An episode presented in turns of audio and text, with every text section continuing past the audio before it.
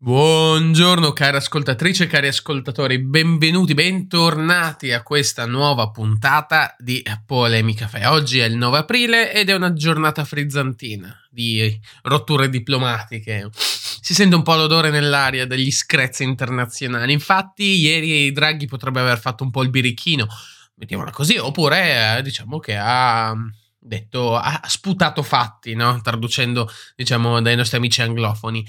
Uh, sigla e poi ne parliamo. Polemica caffè. Polemica caffè. Polemica Polemica caffè. caffè. Polemica caffè in arriva al binario 5. Prego allontanarsi dalla linea gialla. Oh, dai, è pronto! Zucchero? Ed eccoci qui a commentare il discorso di Draghi. Ha um, fatto, diciamo, forse sono due i punti fondamentali della conferenza stampa di ieri. Uh, il primo, come stavo dicendo prima, è in qualche modo l'attacco a, ad Ankara. Ankara, ah, ah, Ankara, sì, Ankara, uh, capitale della Turchia, eh, perché è stato, ha definito, pardon, uh, Mario Draghi ha definito Erdogan, il, vale a dire il, il presidente turco, un dittatore, aggiungendo un po' per addolcire la pillola di cui si ha bisogno. Uh, altra cosa invece importante del discorso è, diciamo, l'ennesimo attacco, anzi, l'ennesima risposta agli attacchi di Salvini. Però una cosa alla volta. Partiamo dal primo. Um, in seguito al, diciamo, alle parole di Draghi nei confronti della Turchia, anzi, pardon, del presidente turco, um, subito c'è stata una risposta più o meno dura uh, da parte della, della Turchia che anche lì è stato un po' il chi lo dice sa di esserlo di, di Putin, potremmo dire, in quanto ha risposto al, essenzialmente parafrasando almeno io sono stato eletto, tu no. Um, sempre la solita retorica del fatto che la Turchia è un presidenzialismo, quindi vale dire che i cittadini esprimono direttamente la preferenza per per il presidente non c'è un processo, diciamo, elettivo, diciamo, indiretto come all'interno di, un, di una repubblica parlamentare come l'Italia. Ehm, per farvi capire, naturalmente, come gli Stati Uniti, che sono presidenzialismo, ad esempio, che loro eleggono direttamente il, il proprio presidente. Um, invece, beh, quindi sarebbe l'accusa che invece Draghi non è stato eletto da nessuno. Sì, sbaglio, le abbiamo già sentite queste, queste, frasi. Esatto, sì, da Meloni e compagnia. Uh, Conte non è eletto da nessuno. Dai, dai, sempre la solita storia. Quante volte l'avrete sentita? Miliardi. Eh, eh, eh, e viene fuori di continuo. Eh.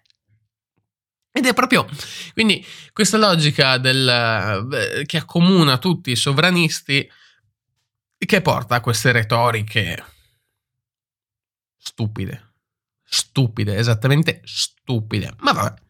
Quindi, comunque, diciamo, um, i rapporti che fino ad ora erano stati all'incirca um, amicali, diciamo, tra Italia e Turchia, adesso vedono un minimo di, diciamo, attrito. Uh, perché sì, beh, sicuramente non è che definisci uh, dittatore le persone da mattina a sera con tranquillità. Tuttavia, si potrebbe dire che ha pienamente ragione uh, Draghi, o perlomeno io ritengo che abbia ragione. Le modalità uh, di governo di Erdogan, so, anzi Erdogan, sono sempre state piuttosto autoritarie, in particolare in seguito a quel tentativo di um, colpo di Stato del, del luglio 2016, se non erro era il 15 luglio, sì, una cosa del genere quindi effettivamente le, le, dinamiche interne allo Stato turco sono sempre state mh, mm, poco democratiche, mettiamola così.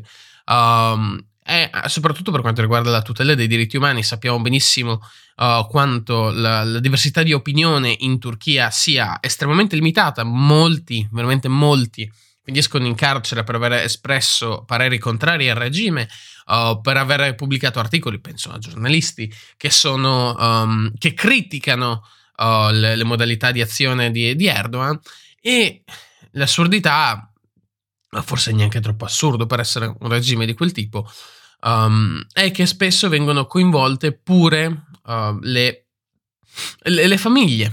Um, un caso molto interessante, mi pare, è il caso di, di Canter, che è un, un giocatore dell'NBA che un po' di tempo fa aveva pubblicato un tweet contro Erdogan mentre lui gioca in NBA, quindi negli Stati Uniti, e da allora non sa più nulla da parte dei suoi genitori. Ok, credo sia abbastanza ovvio che probabilmente siano state um, messe in prigione quasi tutta la sua famiglia, quella rimasta in Turchia. E allo stesso tempo lui adesso non può più rientrare in Turchia. Quindi capite l'assurdità, no? Eh, però lui si offende naturalmente se lo chiamano uh, dittatore perché... Perché come osi a chiamarlo per quello che è? Eh, maledizione. Vabbè, seconda cosa, ehm, diciamo, Draghi ha voluto mettere a tacere ancora un po' diciamo, le critiche, le, l'astio interno al governo, uh, le divisioni interne, chiamiamole così. Uh, è un po' come quel Conte che un anno fa diceva questo governo non lavora col favore delle tenebre e poi diceva devo fare nomi e cognomi. Insomma, per mettere a tacere no? le critiche, eccetera.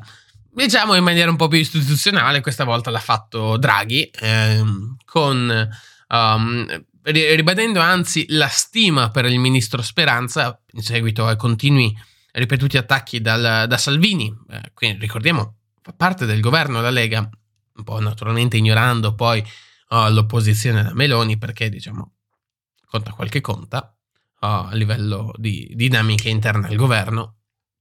E, e Draghi, oltre ad aver ribadito la stima e la fiducia nei confronti di, del ministro Speranza, evidenzia pure che è stato lui a sceglierlo, lui, Draghi, a chiedere al ministro Speranza di far parte pure um, del suo esecutivo.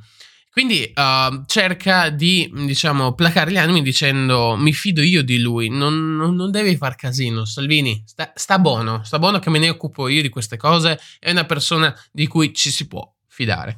Su questo naturalmente diciamo che saranno sarà il tempo a darci ragione o a darci torto in merito. Uh, sicuramente non è il, il più grande uh, ministro della salute di tutti i tempi, ma credo che comunque abbia avuto, diciamo, le sue particolarità, le sue cose positive, i suoi lati positivi.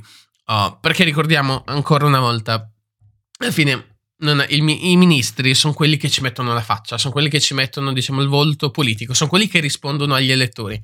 Mentre alla fine dietro tutti questi ministri c'è un corpo, diciamo, tecnico enorme. Sono la maggior parte delle volte loro che portano le decisioni uh, all'interno del Consiglio dei Ministri con le bozze dei DPCM, eccetera, che poi vengono discusse, modificate a livello politico. Eh, è anche possibile che naturalmente è nelle piene diciamo, competenze dei, dei, ministri dire vabbè non mi frega niente di quello che mi hai detto tu uh, esperto, io faccio come voglio. È una scelta, per carità. Alla fine però sappiamo che il ministro Speranza ha agito a stretto contatto con il CTS, è stato detto più volte, il Comitato Tecnico Scientifico, quindi diciamo c'è stata una rete di collaborazione fitta e soprattutto improntata alla, alla serietà, professionalità. Però, per carità, oh, se Salvini uh, vuole dire che secondo lui non va bene, perché lui delle sue alte competenze uh, medico-tecnico-scientifiche e può far di meglio, oh, per carità, eh, non sapevo fosse avesse competenze, ma a quanto pare è il miglior virologo d'Italia. Vabbè, ironia a parte, la puntata di oggi è finita. Io, come al solito, vi invito a scrivermi nei link in descrizione. Trovate tutti i modi per contattarmi, tranne il numero di WhatsApp, mi dispiace, non ve lo do. E con ciò io vi auguro una splendida giornata e mi raccomando, non incazzatevi troppo.